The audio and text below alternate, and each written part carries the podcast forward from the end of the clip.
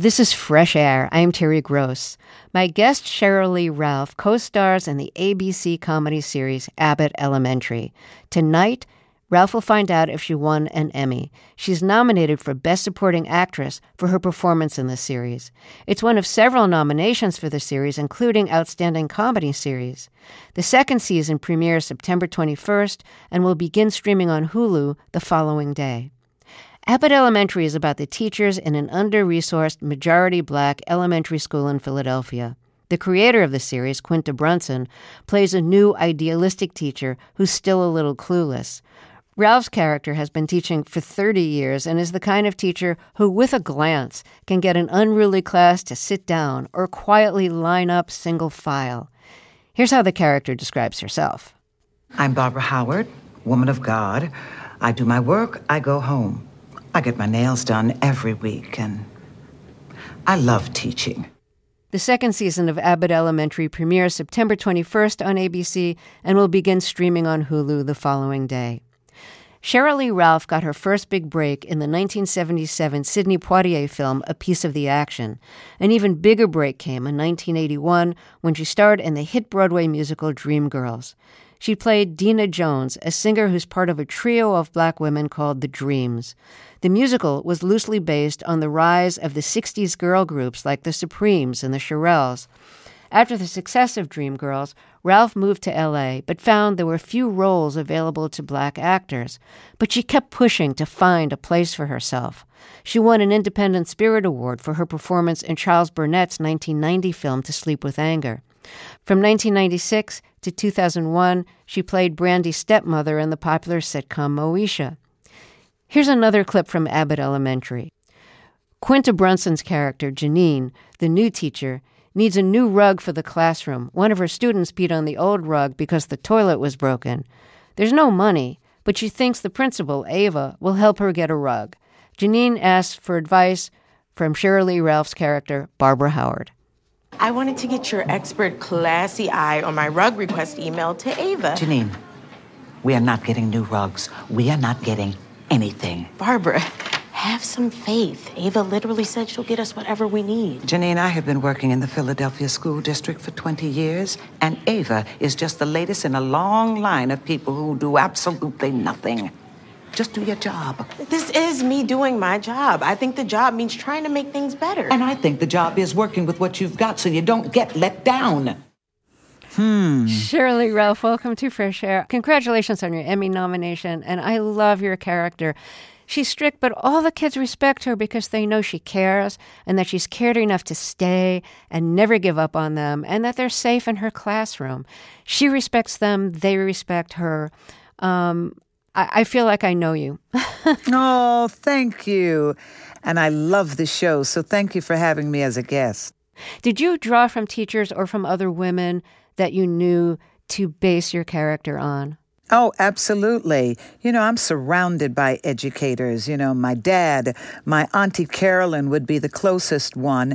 You know, she was a blue ribbon educator, the kind that was the teacher turned principal in a very challenged urban school, uh, Washington, D.C., to be perfectly clear, and it was Bunker Hill. And she turned that school around by engaging the students, making them a part of what was happening within the walls of that school. And it just changed the whole trajectory for everybody while she was there. So she's definitely a part of Barbara Howard.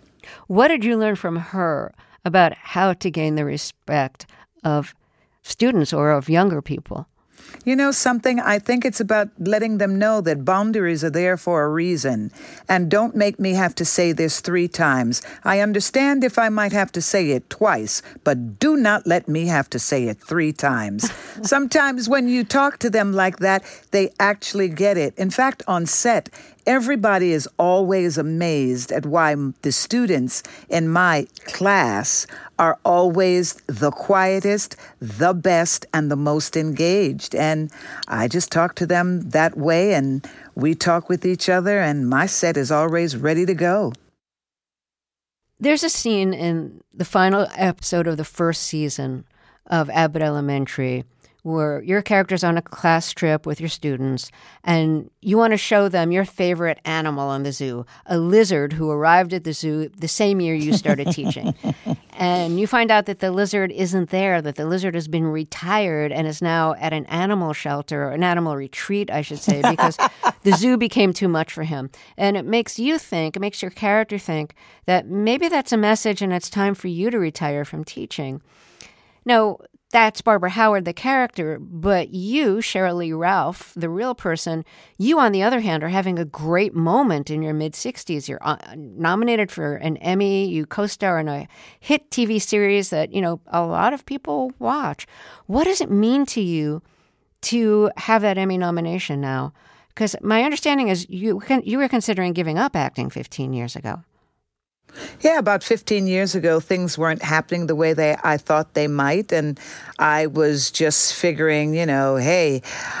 Um, may, I'm now married to, you know, Senator Vincent Hughes in Philadelphia. Maybe I'll move to Philly and do a small talk show or something, and that'll be that.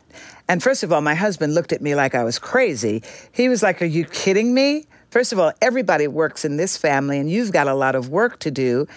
And then I just happened to have a run in with a casting director who was dropping her daughter off at the same school my daughter attended. And she said, What are you doing? And I said, Well, actually, you know, I'm not doing too much. And she basically stopped in her tracks and said, That must be because you must not want to do too much or you've forgotten who you are. And I was like, Wow, wow, what a perfect moment. And it, I really took that moment to re examine my career, re examine who was representing me, and get out there and get better representation, which I did with my current manager, Lisa Wright. And, um, what she was able to, with the trajectory that she was able to put me on is exactly where I am, exactly where she told me I deserved to be. In the years before and after Dreamgirls, you couldn't get many roles because you're black and because some casting directors wouldn't cast a black woman, and others thought you were too light or too dark for the role. And you have some pretty great stories about that. I'm going to ask you to tell one of them. And I know you've told it before, but it's too good not to tell on our show. This is the Tom Cruise story. Oh, my goodness. I literally came out to California after doing Dreamgirls. You know, I was returning to a city that I absolutely loved and I was ready to work. I had a great pedigree, Tony nomination, great press, everything was wonderful. And this big time studio casting director looked at me and said, Everybody knows you're a beautiful, talented black girl. But what do I do with a beautiful, talented black girl? Do I put you in a movie with Tom Cruise? Does he kiss you? Who goes to see that movie? And I remember at first being shocked that he was literally just saying this out loud to me to my face. And I exited that meeting and I exhaled, standing on the steps of that amazing studio. And I rethought what he said to me. He said, Everybody knows that I'm one, beautiful, two, talented, three, black girl, and everybody knows it. Right. So it was up to me to make sure that I was once again represented well so that I could move forward in an industry that was telling me from the very start, um, we're not looking for you. Um, we don't know what to do with you, but uh, you deserve something. We just don't have it for you. I like the way you kind of turned that around and said, like, well, everybody knows you're beautiful. Everybody knows you're talented. Is that what you tried to keep from what you were told? As opposed to there's no place for you. yeah. It's not what I tried to keep, it's what I kept. Yeah. It's what I kept. It's what encouraged me to move forward. The fact that he said to me that everybody knew it. Everybody knew it. Your first big break was given to you by Sidney Poitier, who directed and starred with Bill Cosby in the film A Piece of the Action. I think this was 1977. Correct. And you were you were cast as a, a teenager in Juvie. Um, yes. So, what did you learn working with Sidney Poitier as the star of the film and as the director of the film? Because he, he was he was in both roles. And he was producer of the film. I learned an awful lot. One, when you look at all the people that he cast in the show, these were all friends and associates of his that he chose to work with. You know, the people who co produced with him, the people that acted, in, you know, the main stars James Earl Jones, Denise Nicholas, Bill Cosby. These were all people that knew each other, which makes for, at times, you know, a seamless production when you cast people that you know in some way and can work well with. You know, it can keep you on time, on task, and on budget. But as I left that set, he gave me this little this makeup box that had everything in it for me to be able to you know look, continue to learn how to do my makeup and all the things that we might need as young actors of color because he said they're not prepared for you they're not ready for you so you're going to have to be ready yourself hence me always saying i stay ready because he really really taught me that I had to stay ready because uh, they weren't going to do the job for me. Let's talk about Dreamgirls. Um, did you love the girl groups when you were growing up? Groups like the Supremes, the Shirelles, the Chiffons? I mean, how could I not love a good girl group? And they just came, they just kept coming at me. I loved the Supremes. I loved the fifth dimension. I loved the three degrees. Oh my God, all different shades and beauties of black women just singing in a voice that I could represent and acknowledge. And I loved it. I loved their clothes. I loved their hair. I loved everything about them. How did hair and costumes help you get into character for Dreamgirls? Oh my goodness. First of all, it was Ted. I think it was Ted Azar. And Ted Azar introduced us to the most beautiful lace front wigs ever created, ever designed for the stage. And we had so many wig and costume changes. The bugle beads. The only disaster was if a string of bugle beads were to fall off on stage. Oh my God. The crunching, the clashing that could be heard from your shoes on those glass beads. I mean, it was something else. And having the stamina to wear and carry a dress that weighed upwards of 30 pounds. Oh, that much? Oh my God, these were full glass beaded dresses. These were not the plastic beads of today. These were glass beads, hand strung glass beads, and they were quite spectacular costumes. So you're basically wearing a set of wine glasses. uh, yeah, you're wearing a big old set of wine glasses, and they're heavy once you string them all together. Well, let's hear the signature song of the girl group the Dreams, and this is the song Dream Girls. And you are, of course, singing lead on this, along with Jennifer Holliday and Loretta Devine as part of the trio.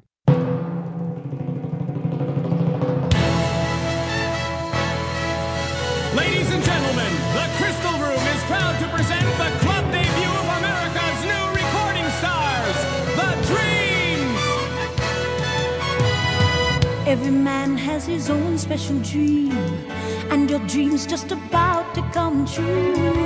Life's not as bad as it may seem if you open your eyes to what's in front of you.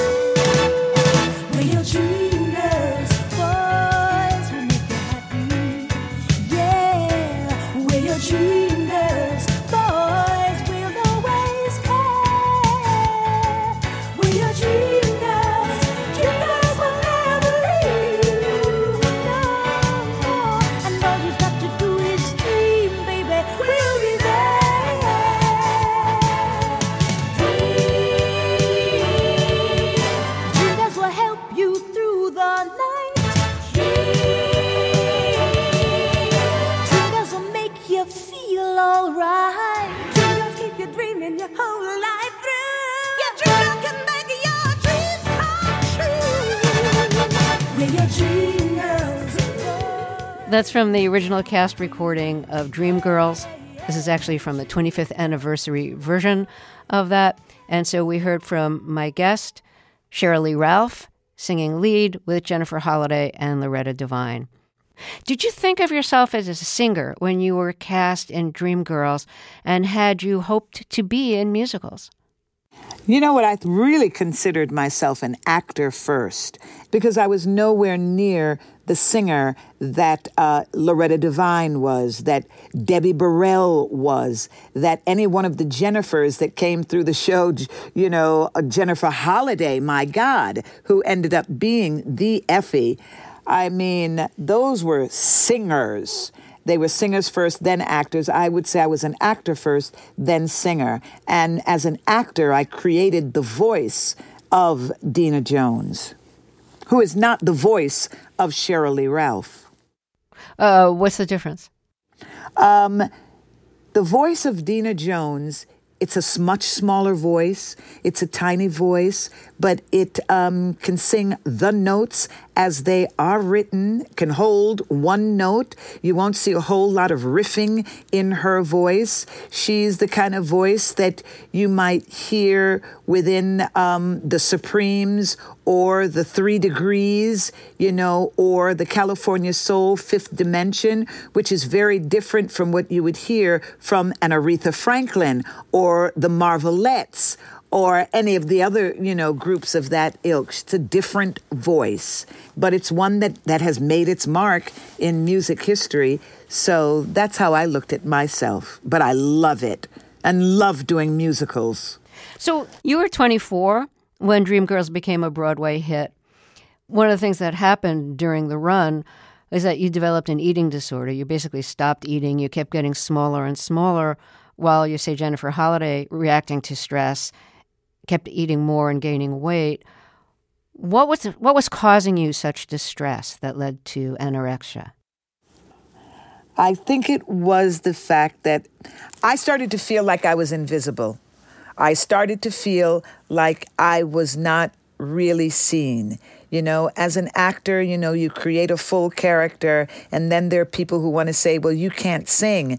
And it's like, it's not that I can't sing, it's that my character is not supposed to sing, you know, with the same sort of pain and feeling and power of Effie. Your character's supposed to be more pop.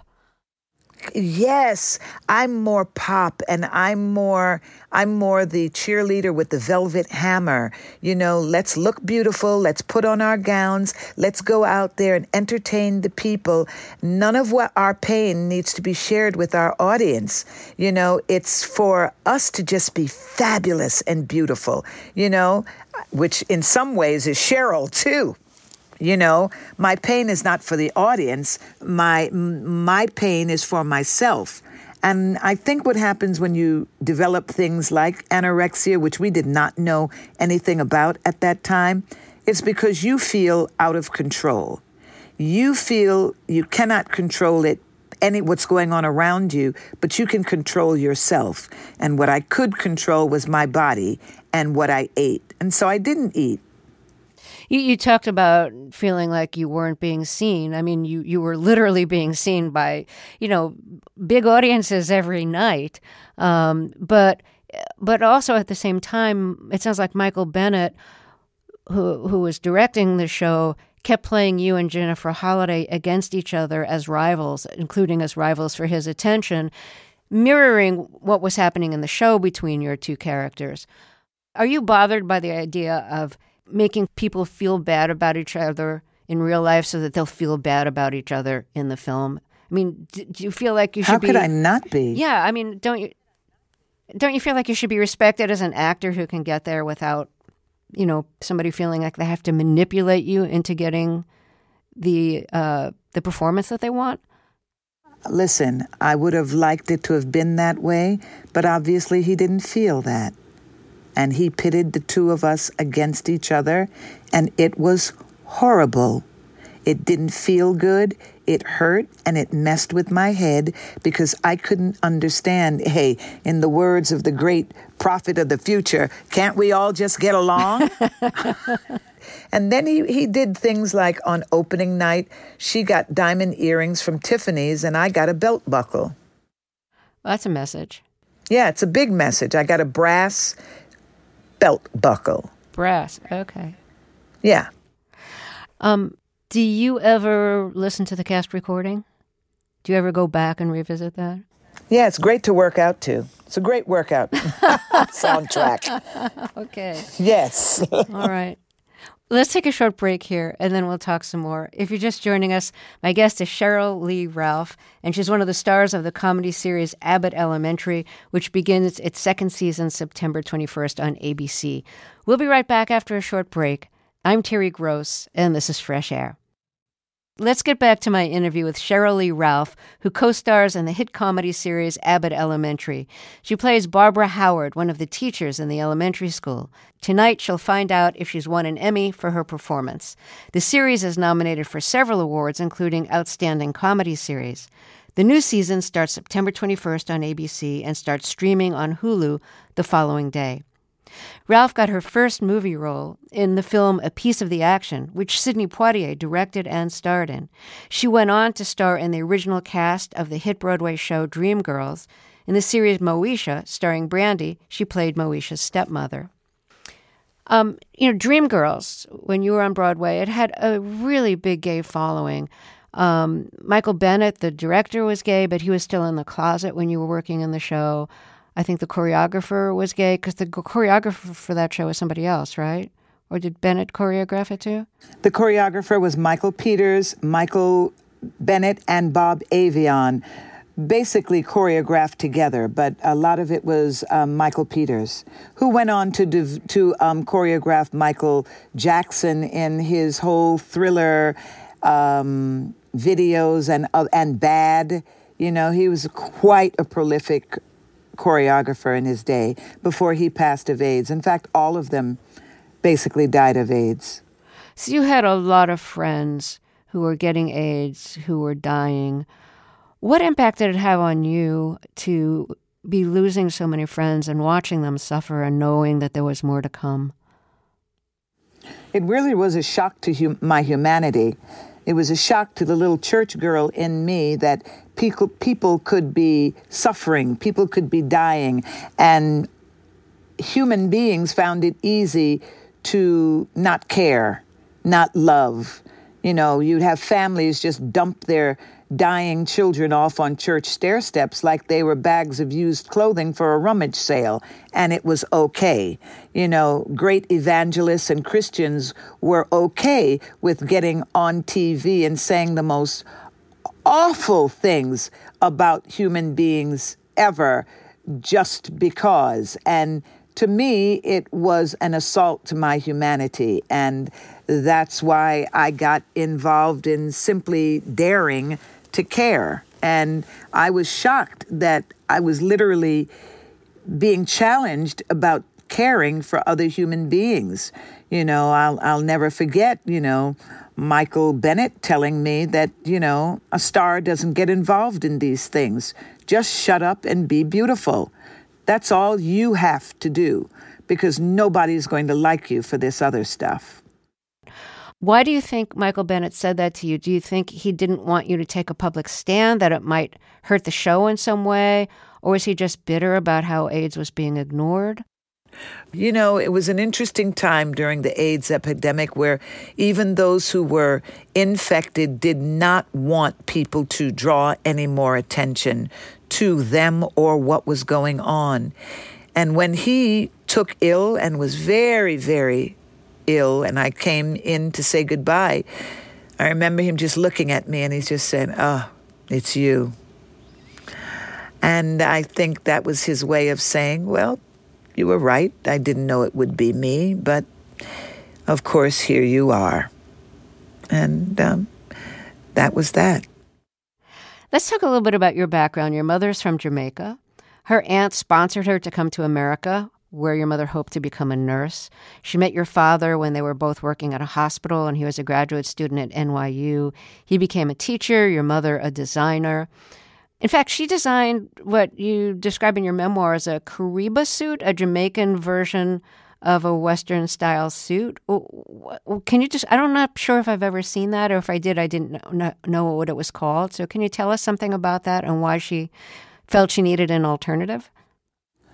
My mother was, she told me that she was so tired of seeing men from the Caribbean and other hot countries sweat when they went to court, sweat when they saw the Queen, just sweat. And she wanted to create something that a man from the islands, from a hot nation, like any of the African countries, like, um, you know, Cuba, all of those places that these men could put on this suit and feel dressed. This would be a new national dress in its time for Jamaica called the Kareeba, K A R E E B A. And so many national figures, you know, um, African figures, um, even Castro himself, they all wore the Kariba. And for years, men in Jamaica ditched the shirt and tie. They wore these linen or summer weight gabardine suits uh, to court, to public fun- functions, to formal functions. They changed, you know, with the type of fabrics that were used, the ascots that were worn instead of a tie and uh, it was just quite a memorable thing. And one day on social media, I saw the whole history of my mother's work come up, and I was so proud because I remember opening up the LA Times, and above the fold was the story about the Kariba in Jamaica changes men's dress throughout the islands, and that's exactly what it did. Was the jacket shaped like a suit jacket, or was it shaped differently? It buttoned further up than a regular suit jacket and it opened up to flat lapels and men would sometimes wear it open or if they were dressing it up they would wear an ascot as a more formal presentation of the suit. They were short sleeved as well as long sleeved since your mother was a fashion designer did clothing mean a lot to you when you were coming of age? And are you very picky about what your characters wear because you know what clothes signify? Always. Always. So it was always important for me to be dressed appropriately. More than that, it was important for my mother. Remember, I'm an immigrant's child to be dressed appropriately so that this so that I am valued as a human being and not just, you know, ignored in her mind. Well, let's take a short break here and then we'll talk some more. If you're just joining us, my guest is Sheryl Lee Ralph, one of the stars of the comedy series Abbott Elementary. It begins again with the second season September 21st, and the day after starts streaming on Hulu. We'll be right back. This is Fresh Air. The following message comes from NPR sponsor Saatva. Founder and CEO Ron Rutzen is proud that each Saatva mattress is made to order. Your mattress has a birth date after you order it. Nothing sits in muggy warehouses. Nothing sits in muggy basements of stores. When you order it, you're getting your product made fresh for you, and people love that. To learn more, go to saatva.com slash NPR. Let's get back to my interview with Sheryl Lee Ralph, one of the stars of Abbott Elementary. She's also known for her starring role in the original Broadway cast of Dreamgirls and for playing the stepmother on the series Moesha. So I want to ask you about an incident uh, in your family. And I, am not sure how old you were at the time or if you were even alive at the time. I think you were. But your grandfather was shot to death during a home invasion. Would you would you briefly tell the story and and where like where you were at the time? I was 16 years old. I was a freshman at Rutgers, and my dad made a call.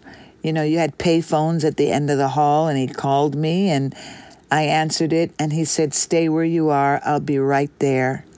And I remember going out front, and my dad pulling up and telling me that my grandfather had been killed and um, I really just could not believe that here it was, once again, one of the best, best times in my life, and that somebody had killed my grandfather, who was like, you know, my grandfather was really a great man in that he was a great sportsman, he was a great mechanic, he was a great man of the church. He was part of that great migration, you know, where people, black folks in the South, migrated north. And because he could drive and fix his car, he went off solo and he you know, went to Detroit and decided, you know, Detroit was not it. He went to through Pennsylvania and he said no and he went up to Connecticut and I there were big factories up there opening and they needed workers. And he went back and several families came up with him. I think they were the Baskervilles, the Ralphs, there were about three other families and all of them, you know, together came up to Connecticut, and he was a big man in his church, quiet, strong spirit. He was an athlete. You know, there's there's a tennis court up. Um, I forget the name of the park there at Waterbury, but you know, he did lessons and oh my God, he used to always say that one day when young black children are playing tennis, the sport will achieve true greatness, you know. He used to always speak of, and I'm forgetting the great athlete's name, when they finally let her play. But he would have loved to have seen Venus and Serena because he knew they were coming. He played golf and uh, he would caddy so that he could play on the golf courses. And, um, you know, there was a time when people would do awful things, you know, to caddies, like put, you know, defecate in the hole. And when they went to pick up the balls, you know, they did terrible things to them.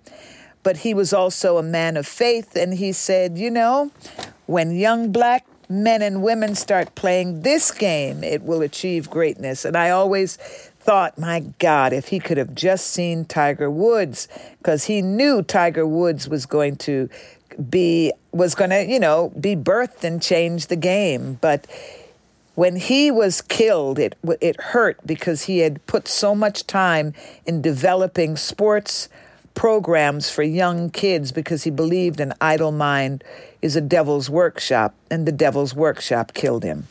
Because it was one of the students from one of those after school programs that yeah. tried to rob the house thinking that your grandparents wouldn't be home. Your, your grandmother chased after the home invaders with a kitchen knife, and one of them turned around and shot your grandfather point blank. They shot my grandfather in the chest and they shot her in her face. The bullet went through her face. She was always a beautiful woman. And um, I think that everything, everything changed for her because uh, that was a that was really just a terrible, terrible time. I think she was scarred spiritually. She was scarred mentally she was scarred because she told me that she screamed and held my grandfather, and all she could feel was the blood of life just leaking out of him, and it was as if a veil had fell over the house and no one could hear. And she was alone, and he died. And it was horrible, just horrible, horrible, horrible.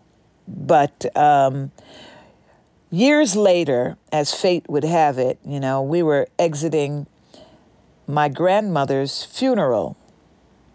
And as we exited the place, a young married young couple coming in to get married, and you could tell they didn't have a whole lot of money. It wasn't a, like a big wedding, but they were happy. And behind them was like a just a straggly sort of broken man. And then we got into the limo, and it was very much like a bad movie where the driver's like, "Y'all know who that was?" No, we don't know who that was. You, you don't know who that man was that was walking in behind them? No, we don't know who that is. Can we just get to the cemetery? Oh, well, I hate to tell you, but that was who killed your grandfather.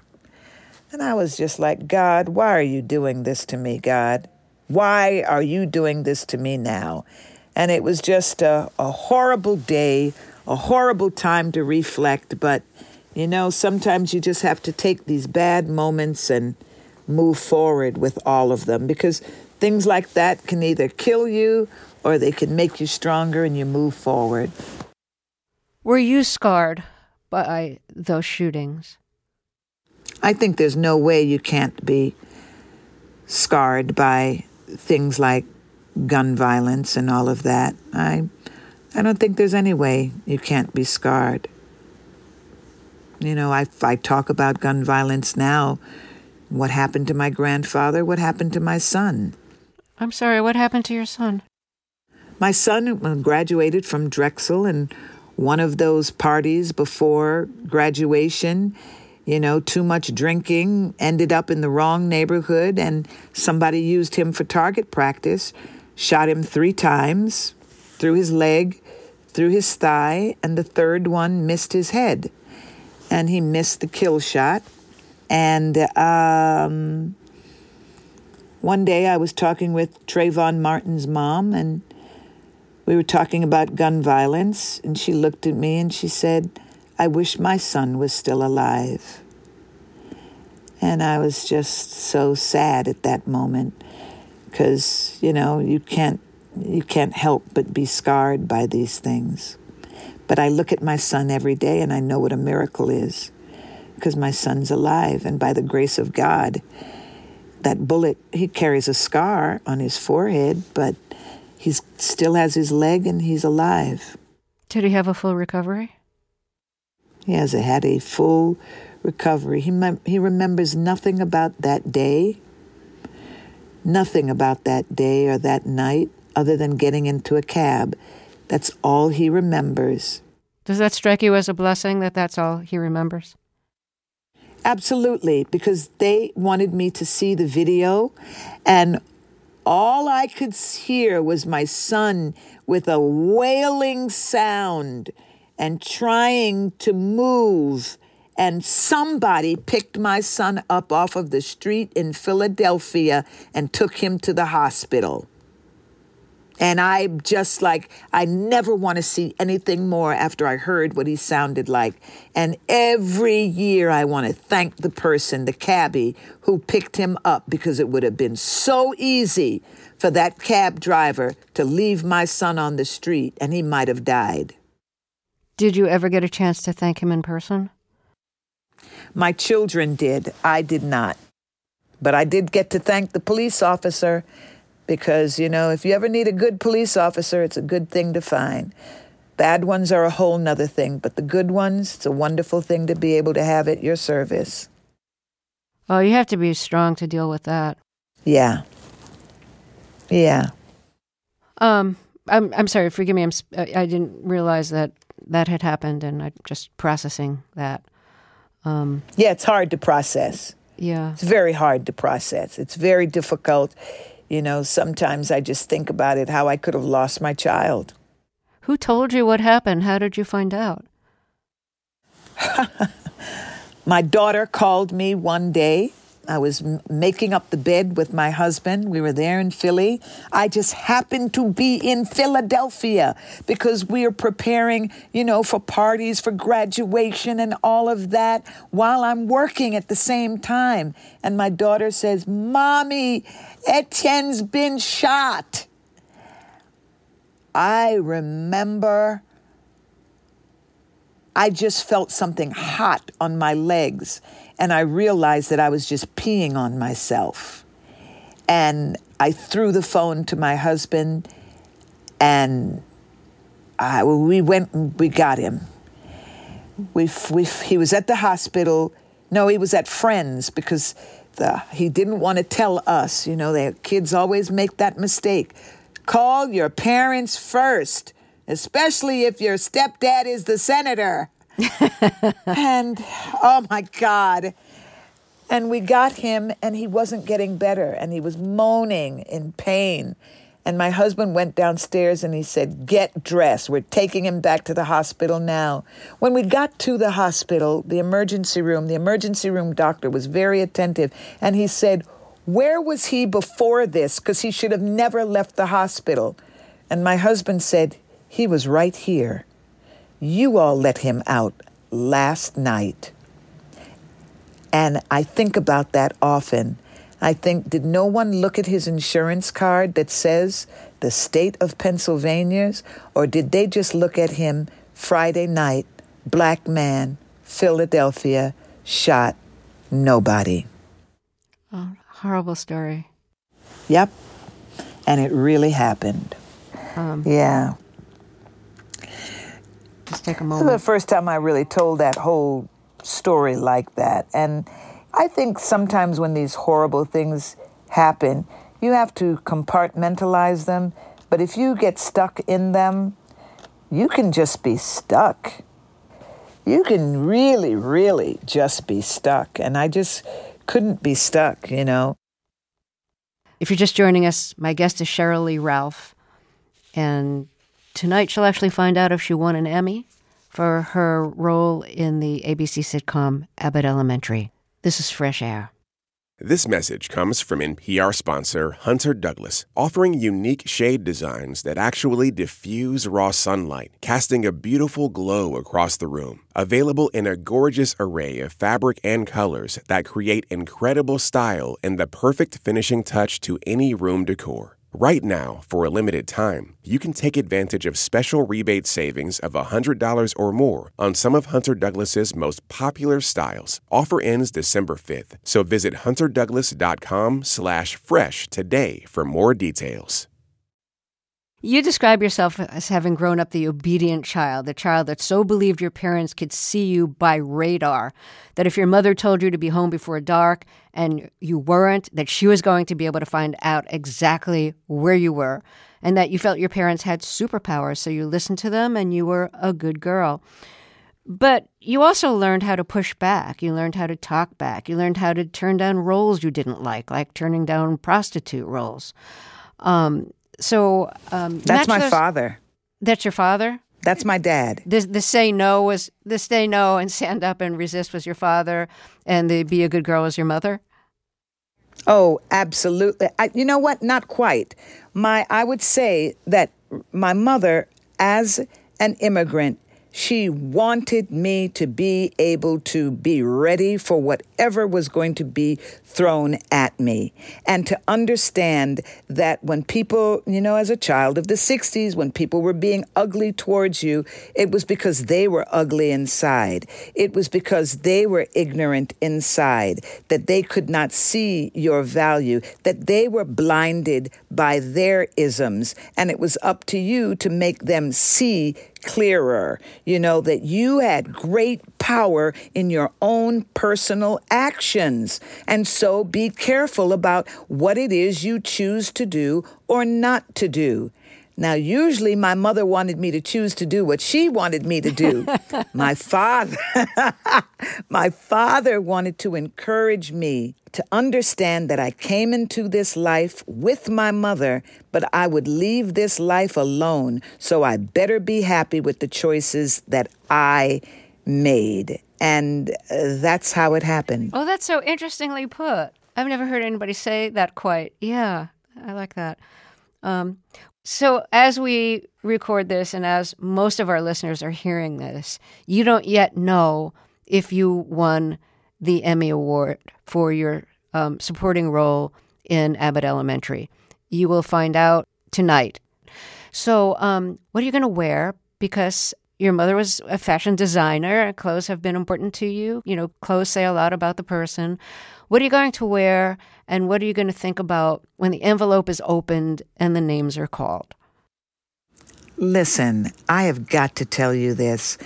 I did not know what I was wearing up until last week. You know, you think that it's going to be, you know, designers will call and this, that, and the other. That was not my experience, and I was traumatized.